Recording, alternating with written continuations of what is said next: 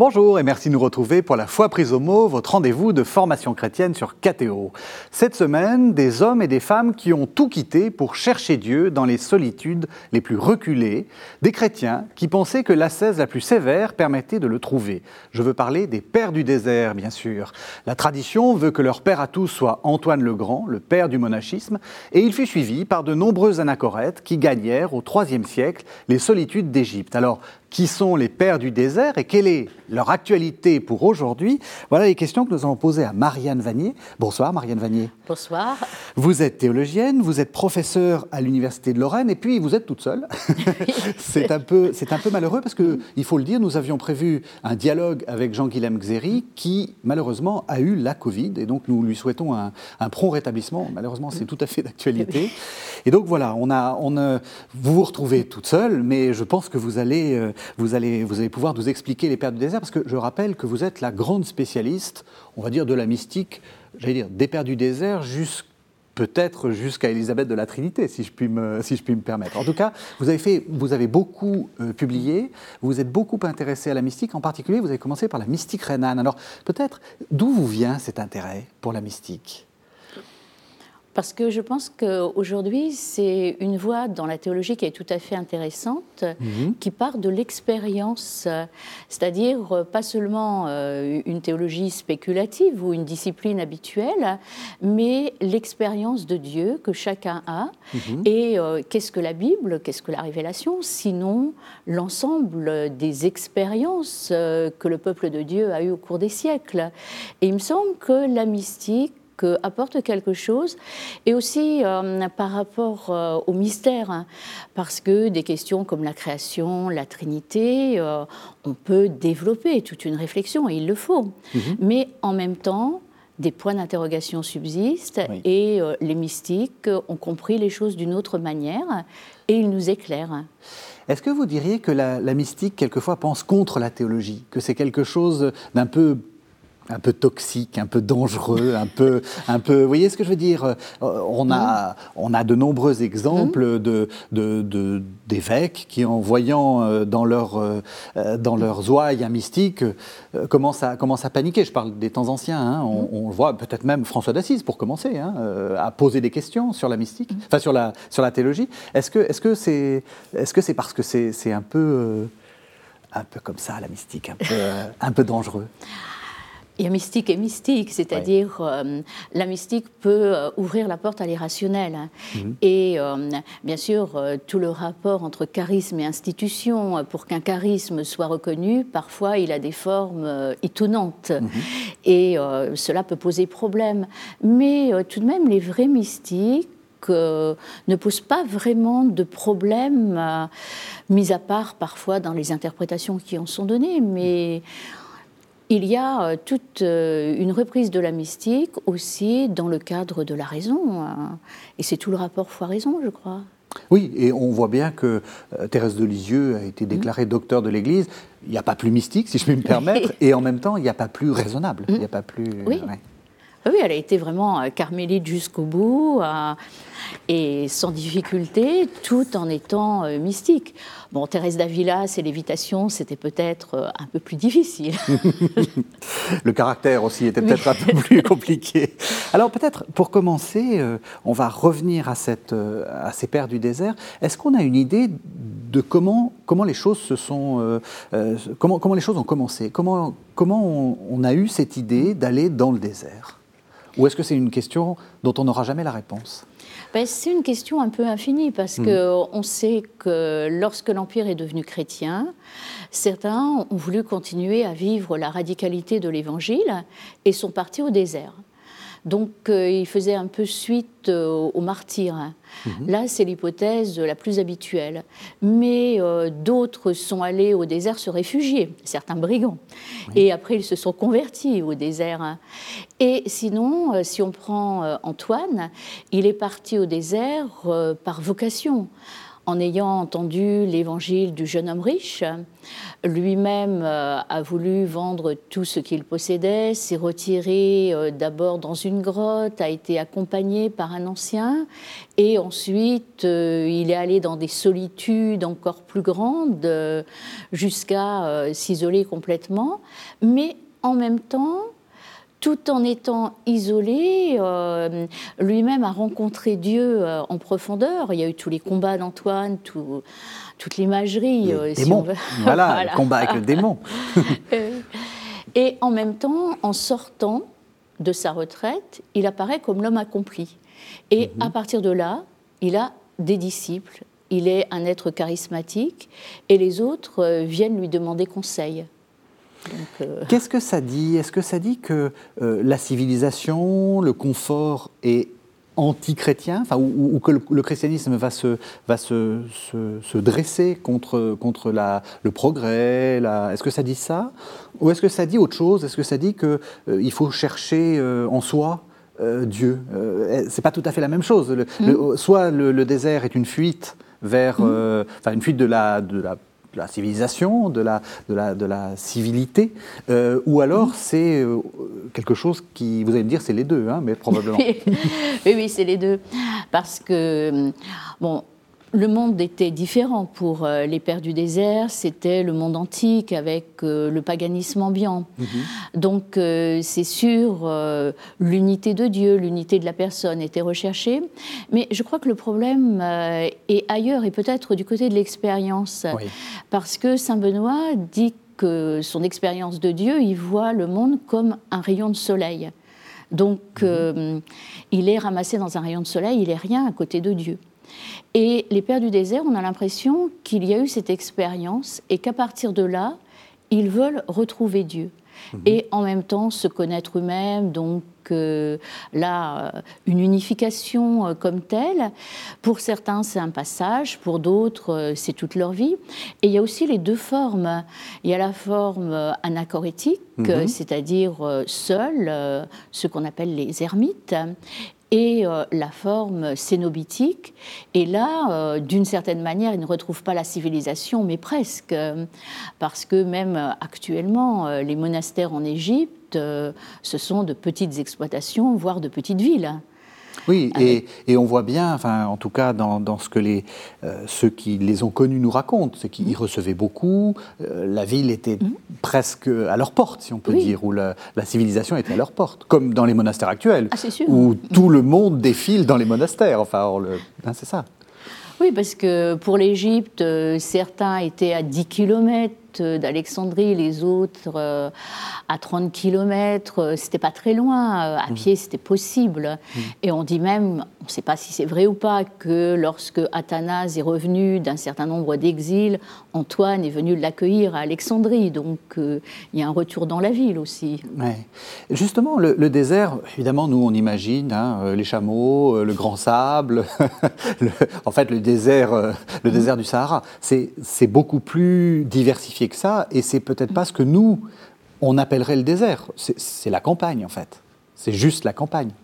Oui, il y a guère que pour Antoine, vraiment, lorsqu'il s'est retiré à la Thébaïde, que hmm. c'était euh, très difficile. Les Kélias, c'était déjà un peu difficile, mais souvent, euh, les, tout ce qui est ermitage se trouve près d'une oasis.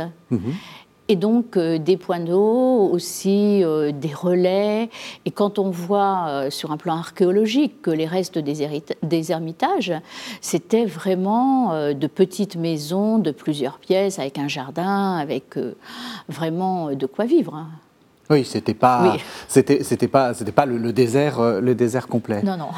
Justement, quel vous, avez déjà parlé un peu du, contexte politique et, religieux. Est-ce que c'est important, ce, contexte-là? Est-ce que, vous, l'avez dit, on est, on est au moment où l'Empire va devenir chrétien, on va dire, enfin, où, où le, on, sort de, on sort de la clandestinité. Euh, est-ce que ça, ça joue dans, cette, dans ce départ au désert? Le fait qu'on se dit, ça y est, on est en train de s'institutionnaliser, et donc, alors on ne se l'est peut-être pas dit mhm. comme ça, évidemment, hein, mais nous, on veut vivre quelque chose de plus primitif. Oui, je pense que vraiment, euh, c'était vivre euh, la radicalité de l'Évangile hein, et aller au désert. En même temps, il y a d'autres euh, motifs parce que on dit le désert est fantastique et certains vont y aller. Par exemple, Cassien, Jean Cassien, mhm. qui est connu, s'était retiré en Palestine et voulait voir un peu les lieux où Jésus euh, avait vécu. Et euh, un des moines d'Égypte lui dit Mais c'est pas là euh, qu'est la vie chrétienne. Aujourd'hui, c'est vraiment au désert d'Égypte. Mhm. Et à partir de là, il est allé dans le désert d'Égypte avec son ami Germain. Donc il y a aussi, je dirais, du bouche à oreille, dire vraiment c'est un lieu magnifique et le désert par lui-même aussi attire, c'est un lieu qui est très beau. Il y a de l'esthétique vous diriez qu'il y a de l'esthétique dans la. Et, d'ailleurs, enfin, ce que vous dites est, intéressant parce que c'est quelque chose qu'on dit souvent. Les moines mmh. savent toujours bien choisir l'endroit de, dans lequel ils, vivent. Euh, vous diriez que dans la vie euh, spirituelle, dans la mystique, l'esthétique est importante, la beauté, c'est important? Oui, un sens de la beauté euh, à chaque fois euh, qui est vraiment important. Et aussi euh, la lumière, bon, dans, dans l'évangile de Jean, Dieu est lumière. Et la place de la lumière est importante aussi pour vraiment être en contact aussi avec Dieu et voir la vie comme telle, c'est aussi important. C'est vrai qu'on voit souvent dans, dans ces textes-là, peut-être, et d'ailleurs chez les pères, hein, de manière mm. générale, une sensibilité très forte au soleil, à la lumière, à la chaleur, à la. Mm. Est-ce que vous diriez qu'il y a je vais, euh, c'est un, peu un peu provocateur, mais c'était des, écolos avant l'heure. Que, que la, la, beauté de la nature, la, la sensibilité à la nature, c'est important. Ah, tout à fait. Donc, euh, c'est même pas de la provocation. Non, non, mais de toute façon, ils étaient écolos hein, dans leur vie comme oui. telle. Ah, ben ça, ils étaient, ils, étaient, ils, étaient, assez décroissants, ça, on peut le dire. mais en même temps, c'est tout le sens de la création. C'est-à-dire hmm. euh, la création qui est le langage du Créateur et euh, Dieu lui-même qui parle par sa création et par la beauté de la création. Donc, c'est aussi un chemin vers Dieu à travers la création qu'il trouve. Hmm. Alors Antoine, donc vous, on va mmh. revenir sur ce, mmh. sur ce personnage. On le, connaît, on le connaît très bien, vous avez prononcé mmh. le nom de celui qui en fait euh, finalement l'un des personnages centraux, qui est Athanase, hein, Athanase d'Alexandrie, qui était un, personnage très, très important de, son époque. Euh, Antoine, il a tout de suite, il est tout de suite euh, passé pour le fondateur, le grand homme, l'homme accompli, comme vous dites? Oui, bah, c'est-à-dire, euh, je pense que Athanase euh, a dû jouer un rôle dans la reconnaissance d'Antoine, parce mhm. que comme il a écrit sa vie, de manière euh, un peu hagiographique, parce mhm. que toute la vie d'Antoine est relue à travers l'Évangile. Hein. Mhm. Donc c'est sûr, hein, et elle a été très diffusée. Donc à partir de là, il y a eu une notoriété d'Antoine. Mais par lui-même, c'est quelqu'un qui est un peu le prototype euh, pourrait-on dire, des pères du désert, c'est-à-dire euh, qui vit dans toutes les formes de retraite jusqu'à la plus radicale, mhm. s'enfermer euh, pendant plusieurs années.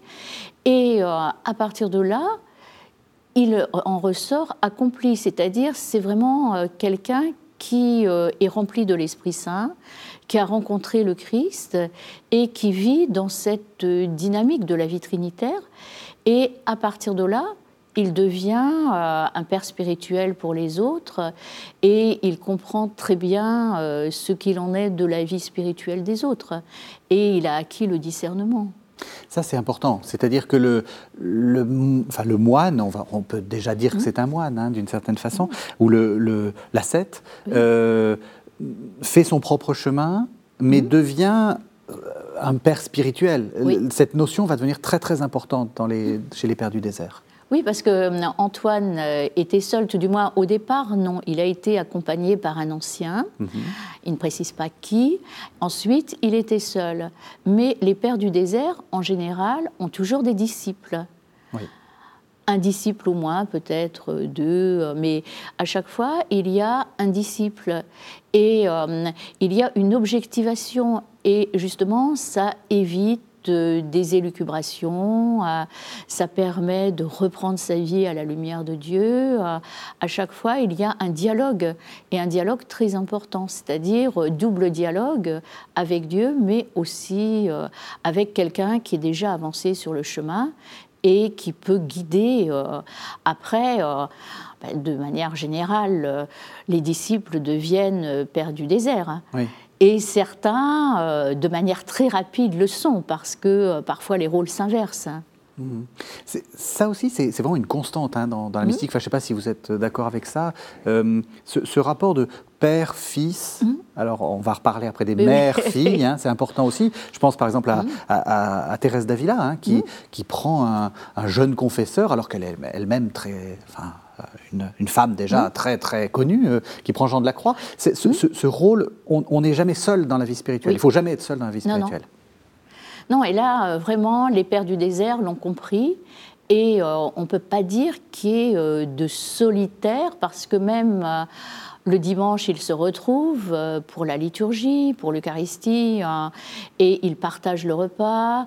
En plus, euh, certains viennent les visiter. Donc, euh, il y a comme cela une objectivation qui se fait et une communauté, on dirait aujourd'hui virtuelle, mais tout ce qui est petit ermitage. Mm-hmm ils ne sont pas très éloignés les uns des autres et en même temps ils veillent les uns sur les autres. Donc euh, on a l'idée qu'ils sont tout seuls dans le désert. Non, ils n'y sont pas. Mhm. Vous, avez, vous avez dit un mot mhm. très intéressant qui est l'objectivation. C'est ça le mhm. problème du mystique. C'est de ne pas partir, si on peut dire, pour, pour parler un peu familièrement? Oui, oui. Oui, parce que autrement, euh, ça peut être aussi euh, du délire. Euh, il peut y avoir des phénomènes paranormaux, etc. Donc là, ça poserait largement problème. Mhm. Et généralement, il y a toujours une objectivation qui se fait aussi par l'écriture, par la parole de Dieu. Oui, on va y revenir. Avant, avant ça, j'aimerais juste qu'on revienne avec cette idée de donc d'organisation en, petites mhm. cellules qui vont après devenir ce qu'on appelle des lores, c'est-à-dire mhm. en fait des monastères hein, pour, pour, aller vite. Mhm. Et alors très vite, il y a la règle qui se met en place. Et ça, je trouve ça intéressant, c'est-à-dire que nous, euh, dans, une, dans un monde qui est quand même très individualiste, on on pense le chemin de manière individuelle, eux, ils pensent tout de suite le chemin de manière collective avec des règles. Oui, alors les règles se sont mises en place euh, aussi peu à peu, parce que hum, dès qu'il y a eu des monastères euh, cénobitiques, 10, 100 000, etc., il fallait bien organiser euh, la vie commune, mhm. donner un rôle à chacun et faire en sorte euh, que la vie soit rythmée. Mais la règle s'est quand même mise en place euh, progressivement. Mhm. Et il y a tout un historique des règles, avec la règle du maître, avec euh, les différentes règles qui sont intervenues. Mhm. Alors une question, est-ce qu'il y a des mers du désert? Oui. Parce que c'est voilà, on ne parle que des pères du désert, c'est un peu énervant. Il y a aussi des mères du eh désert. oui, la vie était difficile, donc pour les femmes c'était plus difficile, le statut de la femme était difficile, mais il y a des mères du désert, en particulier euh, Saint-Clétique euh, qui est euh, vraiment une mère du désert connue, mhm. et il y en a un certain nombre d'autres. Il y a aussi Marie l'Égyptienne, il y a un certain nombre de mères du désert. Oui, c'est d'ailleurs intéressant vous citiez Marie l'Égyptienne. On peut aussi penser à Marie-Madeleine, hein, qui, qui, est moins, disons que son, sa vie euh, érémitique est moins assurée, c'est plus de la géographie. Euh, on sent que ça fascine aussi cette époque. L'idée de ces, de, ces, de ces dames, qui souvent sont des, des, femmes d'un certain rang, qui abandonnent tout et, et qui, euh, et qui, qui, vont dans les extrêmes de la mystique. Oui, oui, et en même temps, euh, certaines qui ne sont pas mères du désert, mais qui accueillent euh, les pères du désert euh, lorsqu'ils viennent dans la ville. C'est un peu un relais aussi, un accueil, une sorte d'hôtellerie mhm. pour les accueillir. Mhm. Je vous propose qu'on fasse une première pause. On va entendre, alors, c'est ce qu'on appelle les apophthegmes des pères du désert. Donc, c'est. D'ailleurs, justement, oui, comment est-ce qu'on les on trouve ces textes? Comment est-ce que. Je, montrerai dans, quelques instants votre, votre livre. Euh, les textes des pères du désert, on les, on les trouve où, en fait? Alors, on les trouve euh, par deux séries, une série alphabétique et une série thématique. Mhm. Alors, la question, on ne sait pas qui a rassemblé ces séries, mais la série alphabétique, euh, ben, par nom, euh, donc Antoine, Agathon, etc. Et mhm. la série thématique qui reprend les grands thèmes, la charité, l'humilité, le discernement. Donc, ces deux séries qui se complètent et vraiment, euh, c'est très intéressant de voir comment les apophthegmes, ces paroles de vie, sont rassemblées. Mhm. Et euh, quand on lit les deux séries, on voit que parfois elles se recoupent parce que euh, ben, ce qu'a dit Antoine dans une, on retrouve aussi dans la série thématique. Mhm. Il y a des textes qu'on trouve que dans l'une ou l'autre série, ça dépend. Et donc il faut dire aux téléspectateurs que c'est très lisible parce que c'est des petits textes, souvent très concrets. Euh, et puis avec une parole souvent un peu piquante. Enfin, il y a un petit côté, euh, un petit côté euh, formule, quoi. Oui, tout à fait. Alors, de manière technique, ces textes sont publiés en source chrétienne, hmm. mais on a par exemple Jean-Claude Guy qui a fait un recueil des textes qu'il connaissait très bien, Paroles du désert. Hein, et on a aussi euh, Lucien Regnault, euh, qui était euh, un moine de Solem, qui connaissait très bien les Pères du désert, qui a fait un certain nombre de recueils qui sont tout à fait accessibles. Donc on a en livre de poche aussi un certain nombre de textes. Alors on va en entendre un de ces apophthegmes. Donc ça concerne Abba Antoine. Abba, ça veut dire évidemment Père Antoine. On écoute. Un jour, des anciens viennent voir Abba Antoine. Abba Joseph est avec eux. Abba Antoine veut les mettre à l'épreuve. Alors, il leur donne une parole de la Bible. Abba Antoine interroge d'abord les plus jeunes. Il leur demande Que veut dire cette parole? Chacun explique le mieux possible.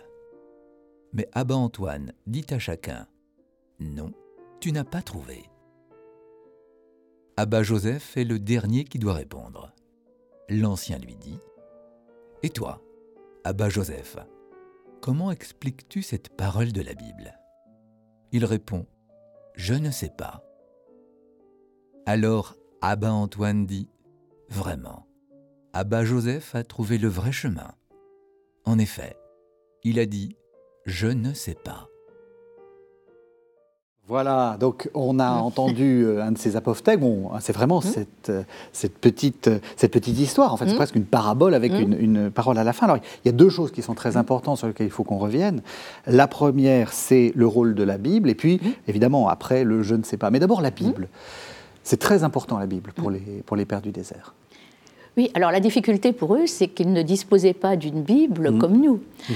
mais euh, ils avaient euh, des papyrus, des rouleaux, euh, et il y avait l'ensemble des rouleaux pour X moines, mais là, une difficulté. Mmh. Et en fait, c'était une civilisation orale, donc ils connaissaient la Bible par cœur. Et il y a aussi tout ce qu'on appelle la rumination de l'écriture un verset qu'ils méditent et euh, qu'ils connaissent par cœur.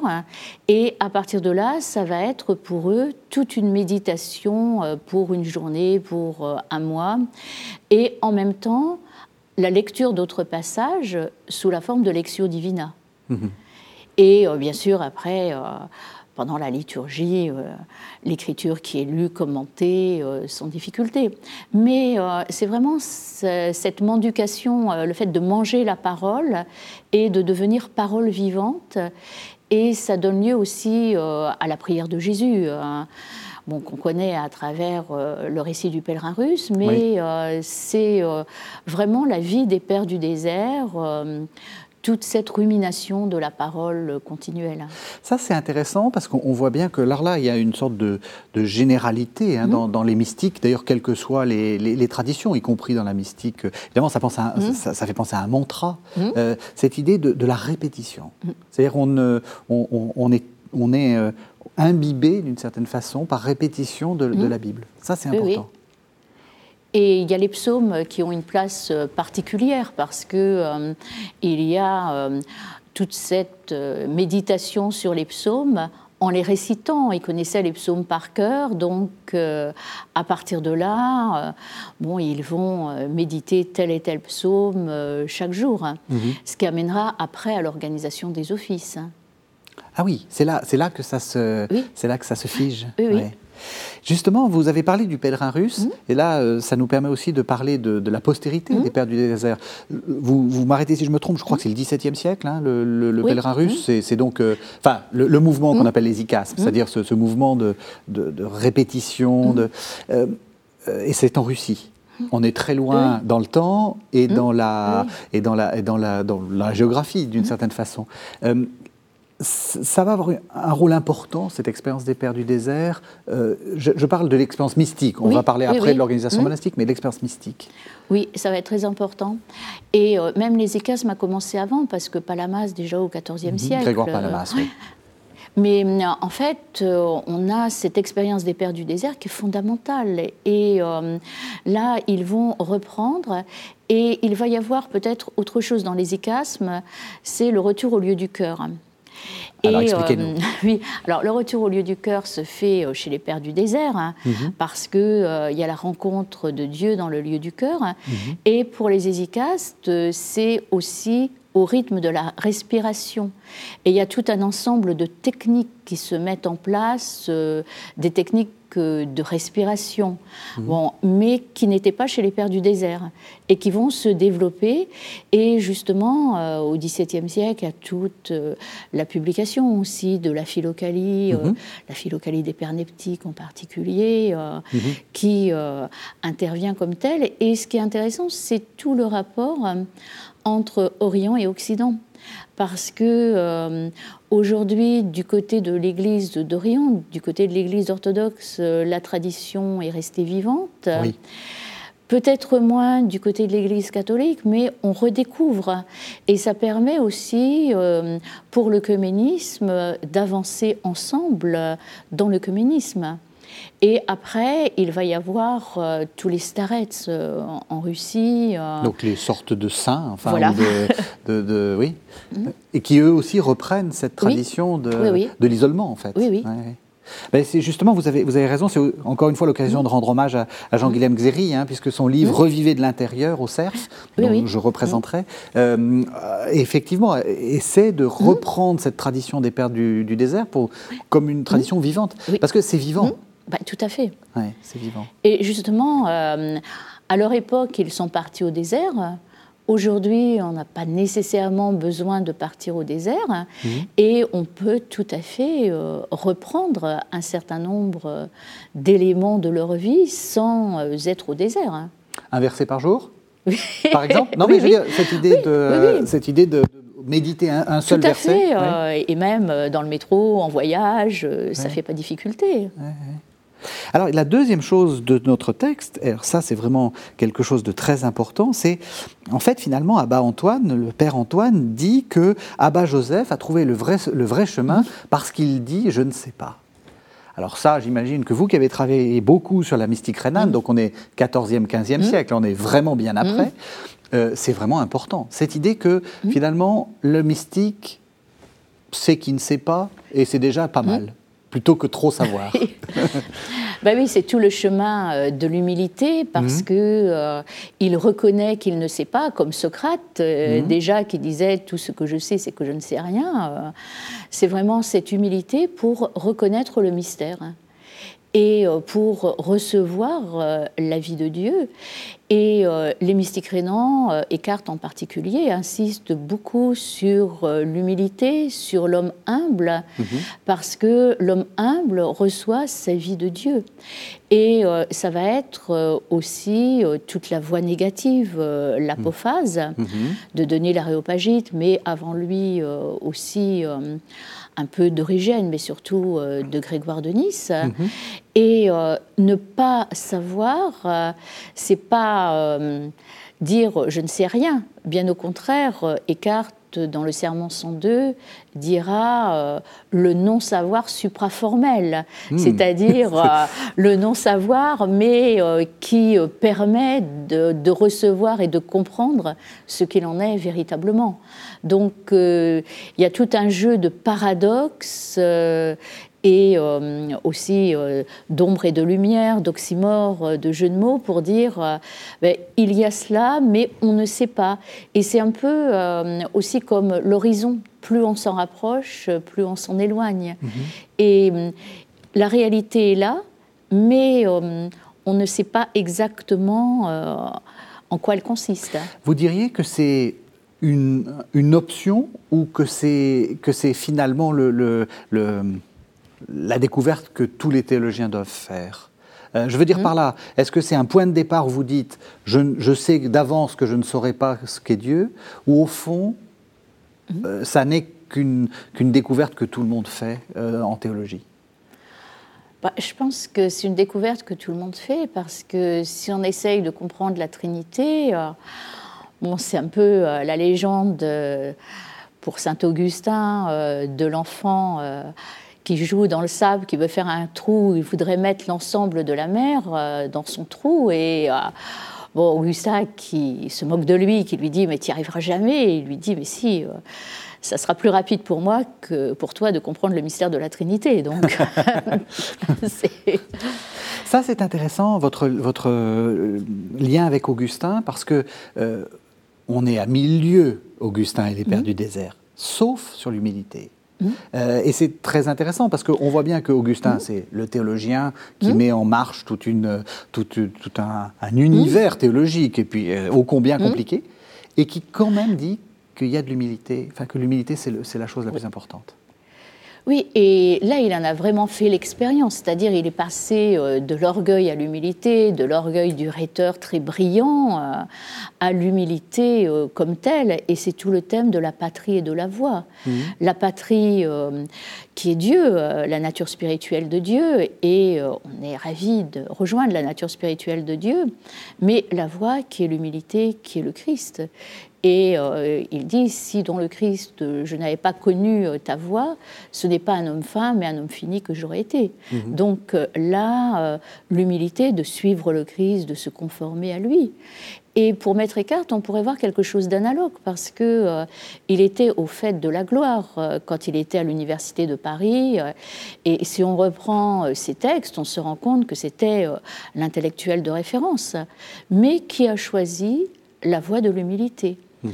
Et euh, bon, lui-même, qui a été un mystique, tout en restant toujours dans l'ordre dominicain, euh, sans jamais euh, quitter, en vivant la vie dominicaine comme telle, et apparemment même sans demander de dispense. Donc. Mhm. Il a fait tout ce qu'il fallait. Voilà. Ça aussi, c'est l'humilité. Voilà. C'est Et c'est un mystique, mais un mystique dans l'action et à l'intérieur de l'institution. Est-ce que justement cette, ce qu'on appelle l'apophatisme, donc le fait de, poser qu'on ne sait pas, on ne sait rien de Dieu ou que Dieu est l'inconnaissable. Est-ce que c'est aussi une, dire, une stratégie pour éviter de mettre la main sur lui par le langage? Est-ce qu'il n'y a pas quelque chose aussi de presque de rhétorique, dans, une manière de se dire, avec humilité, je ne veux pas mettre la main sur Dieu? Oui, tout à fait. Oui. Oui, Bon, il y, a toute une dimension euh, rhétorique euh, chez Eckhart. Bon, Luther disait c'est l'orfèvre de la langue allemande. Bon, il mm. s'amuse beaucoup, ça c'est sûr, mais euh, il y a euh, de fait euh, un non, une non-possession, et ça c'est un peu dans le serment 52, le non-savoir, le mm. non-vouloir et le non-avoir. Mm-hmm. à chaque fois, cette dépossession de l'intellect, de la volonté, des puissances de l'âme, de la possession, pour justement euh, recevoir euh, et euh, recevoir la vie de Dieu et pas se mettre comme obstacle pour vouloir prendre sa place. Parce que ça, c'est important. Oui. Parce que le problème de l'orgueil, c'est vouloir prendre la place de Dieu. Donc, y compris par une, une construction intellectuelle, ah en expliquant qui est Dieu, pourquoi il est là, qu'est-ce qu'il fait, etc. Et oui. oui. Et là, au contraire, c'est la dynamique de la vie divine et la dynamique de la vie trinitaire. Mhm. Et euh, justement, après, ça va être euh, aussi euh, chez les mystiques tout le chemin de divinisation, parce que c'est laisser Dieu agir en eux, le pâtir Dieu, mhm. d'une certaine manière, chez Eckhart. Mhm. Donc laisser Dieu vous modeler. Voilà, oui. Ne, pas vouloir. Oui, la conformation au Christ euh, comme telle. Et alors pourquoi est-ce qu'il est important qu'il y ait un, maître? Parce que justement, le maître, c'est celui qui sait, c'est celui qui... Comment, comment, comment est-ce que ça, ça s'articule? Là, là d'une certaine façon, ah ben Antoine, il est un peu piquant, enfin, il est un hmm. peu... Euh, il est un peu... Et est-ce qu'il n'est pas un peu en train d'outrepasser son rôle de de maître qui ne doit. Je ne sais pas, comment, comment vous voyez les choses? Euh, Maître en tant que. Maître spirituel. oui, oui, maître, spirituel. Oui, oui. mais ça, c'est. Parce qu'autrement, il y a le titre de maître euh, qui a été donné, par exemple, à Eckhart. Oui, euh, oui, maître, oui, oui, maître Eckhart, ça, voilà, mais ça, c'est juste. c'est la tradition. Que, le maître, c'est celui qui est extérieur et qui doit être dépossédé de lui-même pour comprendre le cheminement de son disciple. Et parfois, le disciple peut aller dans des chemins de traverse. Mhm. Il se trompe. Et euh, le maître euh, le remet sur la voie. Et parfois, de manière étonnante. Il lui dit de faire des choses qu'il faut pas, bon, qui seraient euh, en dehors de la raison. Mhm. Mais en fait, pour le ramener à l'essentiel, et c'est vraiment le regard extérieur. Et ça suppose que le maître soit entièrement dépossédé de lui-même. Parce que s'il n'est pas dépossédé de lui-même, euh, à la limite, c'est un faux maître. Parce qu'il s'interpose entre euh, le disciple et Dieu, en quelque sorte. Difficile. ce, que vous dites, ce, que vous dites, est très très important. Enfin, je, mmh. songe à, l'abbé de la Grande Chartreuse, dont Dismas, là, qui a mmh. parlé justement de, la, de, ce que c'est que les, maîtres spirituels et mmh. les abus du maître spirituel. Il, parle exactement comme vous. Le, le, maître spirituel ne doit pas prendre possession de, de l'élève. Non, non. Non, il doit essayer de comprendre, et c'est très difficile pour euh, quelqu'un d'être maître spirituel. C'est vraiment un don, parce que c'est voir comment l'autre chemine. Y compris, alors ça c'est important, y compris en le, comme je disais, il est piquant, euh, et vous l'avez dit, hein, euh, quelquefois faire des choses déraisonnables, y compris en étant inconvenant, j'ai l'impression, de, ou mm. d'être euh, au-delà des bornes euh, un peu mm. euh, de la politesse. Et c'est ça, moi, qui, me frappe beaucoup chez les pères, c'est qu'ils étaient malicieux. c'est pas des gens ennuyeux du tout. Non, non, non, mais par exemple. un abbat qui va dire à un disciple d'arroser un morceau de bois tous les jours. Bon, c'est ridicule. Mais en même temps, au bout d'un certain temps, ben, il se rend compte qu'il y a autre chose que euh, bon, c'est aussi l'abandon de la volonté propre. Euh, il y a un certain nombre euh, d'autres éléments qui interviennent. Donc des choses qui parfois peuvent sembler ridicules. Mhm. Mais non, à ce moment-là, pour le disciple, ça le ramène à prendre conscience de telle ou telle dérive et à prendre conscience de lui-même. Je vous propose qu'on entende un deuxième texte, c'est un autre apophthegme des Pères du désert. Alors là, on quitte Antoine. Euh, enfin, si, il va venir. Hein. Euh, mais on est après Antoine, puisque Antoine est, manifestement mort hein, dans l'histoire. C'est euh, Abba Sissoès. Alors là, on sent qu'il est bien égyptien, celui-là, avec son nom là.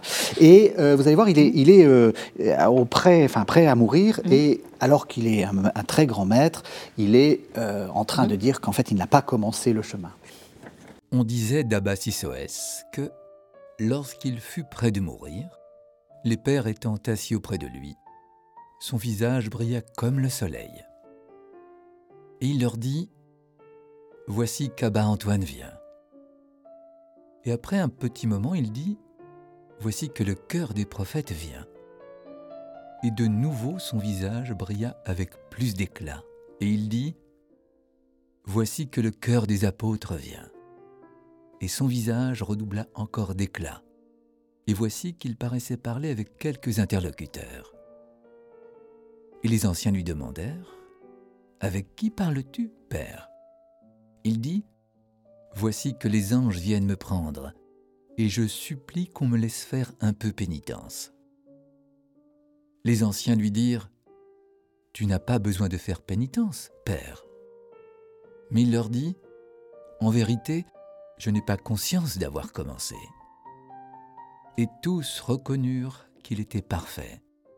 Et à nouveau son visage redevint subitement comme le soleil.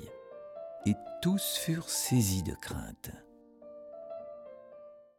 Alors voilà, vous avez euh, ce, texte vous a beaucoup beaucoup plu, Marianne Vanier, parce que vous me dites euh, là, euh, oh il y a la Transfiguration, il y a Hildegarde, il y a... alors on, va y aller, on va y aller progressivement. D'abord, ce, que, ce qui me semble intéressant, c'est cette hmm? idée du, chemin. Oui. On, est, mmh. on l'a déjà dit, hein, mais, mais c'est un chemin, mmh. la vie spirituelle.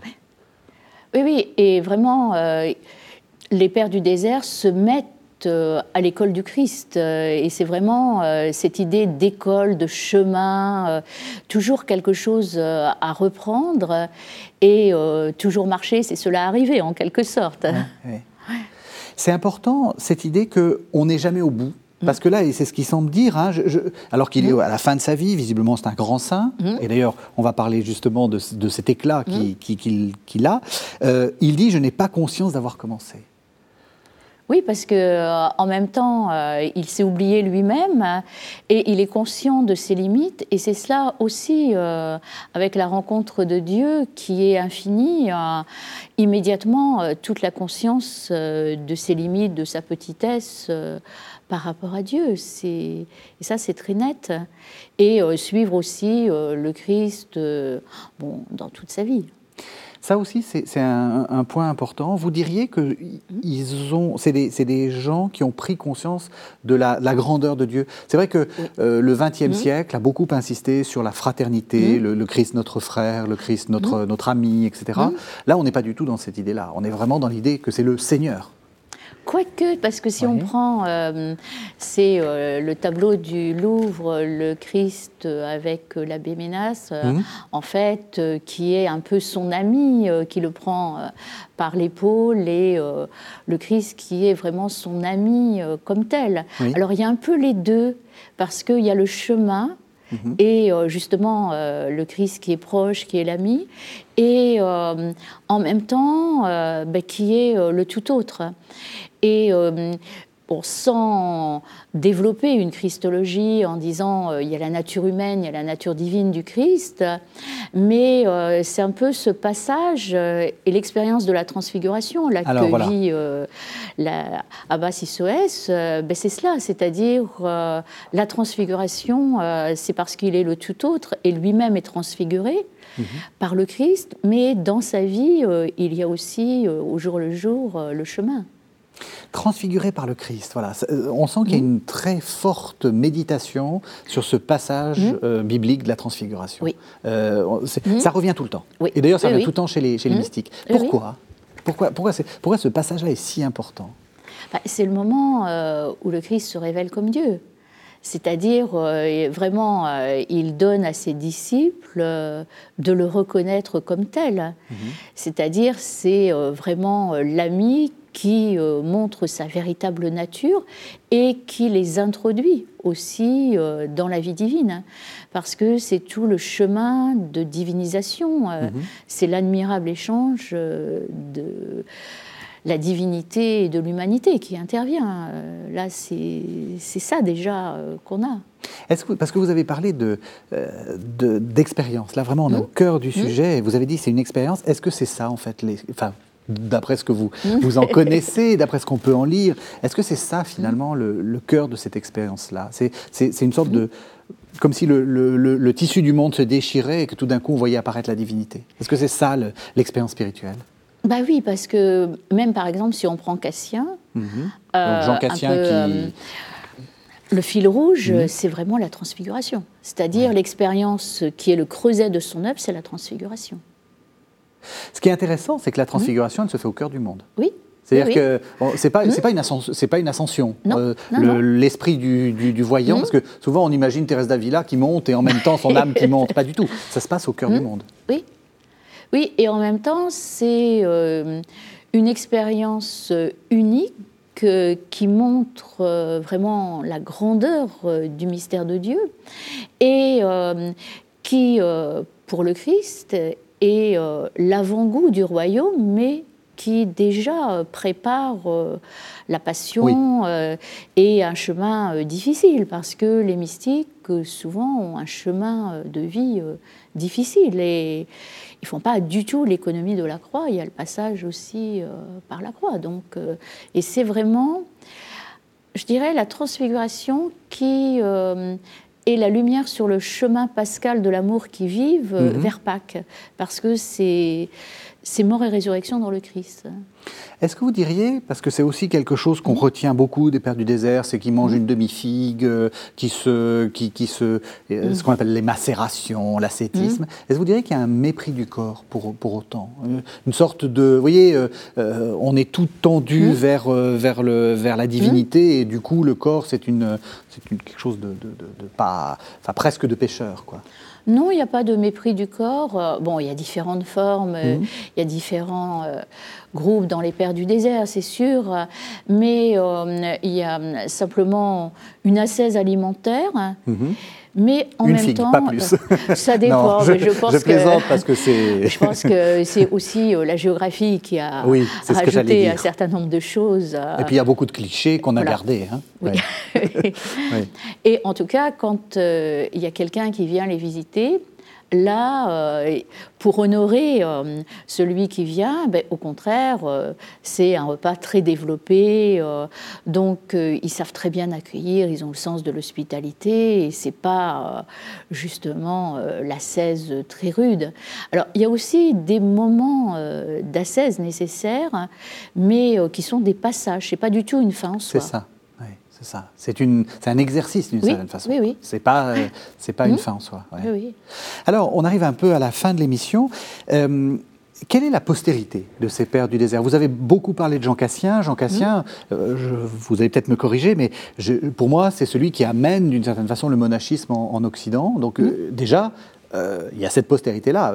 Les pères du désert vont, vont conduire le, monachisme, le mouvement des moines. Oui, oui, tout à fait, parce que Jean Cassien a implanté euh, le monachisme dans le sud de la Gaule et puis euh, il a joué un rôle actif euh, dans la création du monastère Saint-Honorat de Lérins. Mhm. Donc là, vraiment quelque chose d'important. Chez Saint-Benoît, après, on a aussi l'héritage des Pères du désert, c'est tout mhm. à fait net. On l'a après chez les dominicains qui euh, lisaient justement euh, les Pères du désert. Euh, mhm.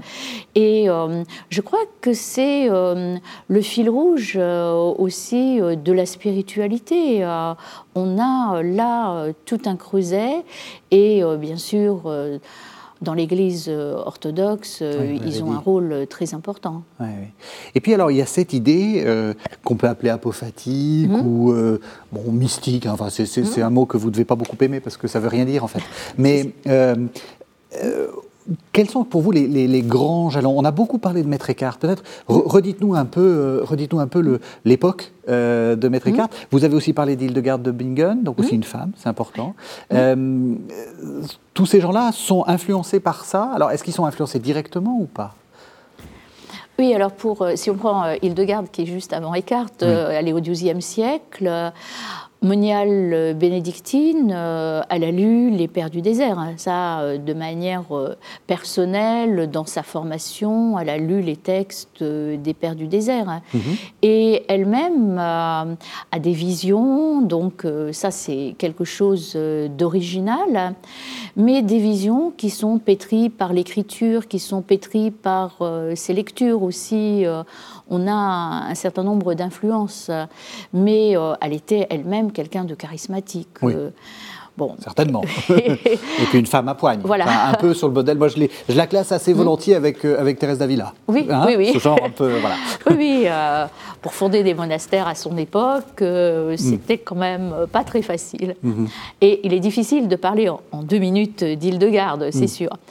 Et euh, Maître Eckhart, XIVe euh, siècle, donc plus tard, qui a, euh, lui, une expérience mystique très forte dont il ne parle pas. Et peut-être qu'on peut voir en filigrane dans le Sermon 71 à travers euh, l'épisode de, Saint Paul sur le chemin de Damas, lorsqu'il est euh, terrassé, euh, qu'il rencontre le Christ. Mais ce qu'il en retire, bah, c'est le néant, et dans le néant, il vit Dieu. Bon, mm, mm, mm. Magnifique sermon, oui. oui, Effectivement. Et donc, donc lui, vous pensez que lui aussi a lu Les Pères du désert Oui. Ben, dans les Vies des frères dominicains, à table, Jean Cassien est élu, et les mhm. textes des Pères du désert aussi. Et lui-même euh, cite souvent Cassien qui rapporte euh, les paroles de vie des pères du désert, pas sous forme d'apophthegme, mhm. mais sous forme d'histoires assez longues dans ses conférences. Mhm. Et vraiment, Commente Cassien, le reprend, même dans son commentaire du Notre Père, il le reprend euh, de différentes euh, manières. Et là, il a lu Les Pères du désert et lui, euh, apparemment, reprend la manière de vivre aussi, de prier des Pères du désert. Et il y a, pour chez Eckhart, quelque chose de fondamental, qui est la naissance de Dieu dans l'âme. Or, chez les Pères du désert, ben, justement, euh, le fait de ce qu'on disait d'être maître spirituel, d'être père spirituel, ben, c'est un peu euh, l'engendrement du disciple aussi euh, dans la vie spirituelle. Or, Eckhart, dans la naissance de Dieu dans l'âme, ben, c'est ce qu'il voit. Et cette naissance de Dieu dans l'âme qui intervient pour chacun, mais qui intervient, comme il dit, en tant que lesemeister, en tant que hum, théologien, spéculatif, euh, mais aussi en tant que lebemeister, en tant que Maître de vie, donc maître de lecture ou maître de vie. Voilà, c'est ça. Donc euh, pour lui, le rapport maître-disciple intervient aussi. Et euh, par exemple, ses entretiens spirituels, c'était avec les novices, mhm. qu'il engendrait un peu dans la vie spirituelle. Donc on a euh, dans les entretiens spirituels Descartes presque un écho des textes des Pères du désert. Mais je dirais comme Cassien euh, raconte euh, finalement des histoires plus développées que les apophthegmes, Eckhart, ce qu'il va faire, c'est à partir des questions des novices, donner des indications sur la vie spirituelle à la manière des Pères du désert, mais dans un autre style. Merci beaucoup, Marianne Vanier. Alors, je parle de votre livre, euh, Prier 15 jours avec les Pères du désert. On a, on a quelques, quelques instants. Euh, c'est assez curieux parce qu'en en fait, c'est un, un, livre, euh, c'est une série hein, mmh. qu'on trouve chez Nouvelle Cité où, où, on prie avec beaucoup de, beaucoup de, mmh. grands saints.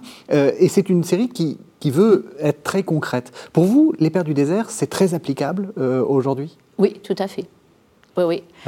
Oui, parce que leur manière de vivre, de prier, on peut tout à fait euh, l'appliquer. Et puis, euh, ben, comme eux, euh, ben, vivre cette relation à Dieu. voilà, je pense que c'est tout à fait applicable. Alors, je rappelle aussi le titre hein, du livre de, Jean-Guilhem Xéry, qui, était mm. tout à fait dans, votre, dans, cette, dans cette idée, un reviver de l'intérieur aux éditions du Cerf. Et puis, peut-être, c'est l'occasion aussi de, de parler de, de, connaissance des Pères de l'Église. Hein. Vous êtes, vous êtes la, maîtresse d'ouvrage depuis des années de, ce, de, cette, de cette revue. Euh, donc, euh, on en a, j'en prends deux là, le discernement, hein, un premier, premier, et puis un deuxième, un deuxième, un deuxième sur le monachisme palestinien. Voilà. Alors peut-être là aussi, on a un peu de temps d'un mot, euh, connaissance des pères du désert, pas des pères du désert, connaissance des pères. de quoi s'agit-il? On a essayé de faire une revue de patristique un peu à la manière des cahiers évangiles, mhm. mais euh, vraiment pour la patristique, avec euh, chaque année, dans la mesure du possible, présenter un père, un thème, une région, un genre littéraire. Mhm. Et à partir de là, euh, bon, ben, le thème, le monachisme palestinien, le discernement, là, on a deux thèmes, mais autrement, on peut avoir après différents genres littéraires, euh, des régions euh, comme telles. Là, le dernier numéro, c'était Jérusalem. Mhm. Et je dois témoigner que c'est très facile à lire. Enfin, c'est pour ceux qui mhm. veulent découvrir la patristique, c'est une excellente voie, un une excellente porte d'entrée.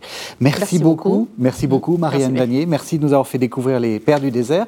Vous savez que vous pouvez retrouver cette émission sur le site internet de la chaîne www.ktotv.com. On se retrouve la semaine prochaine.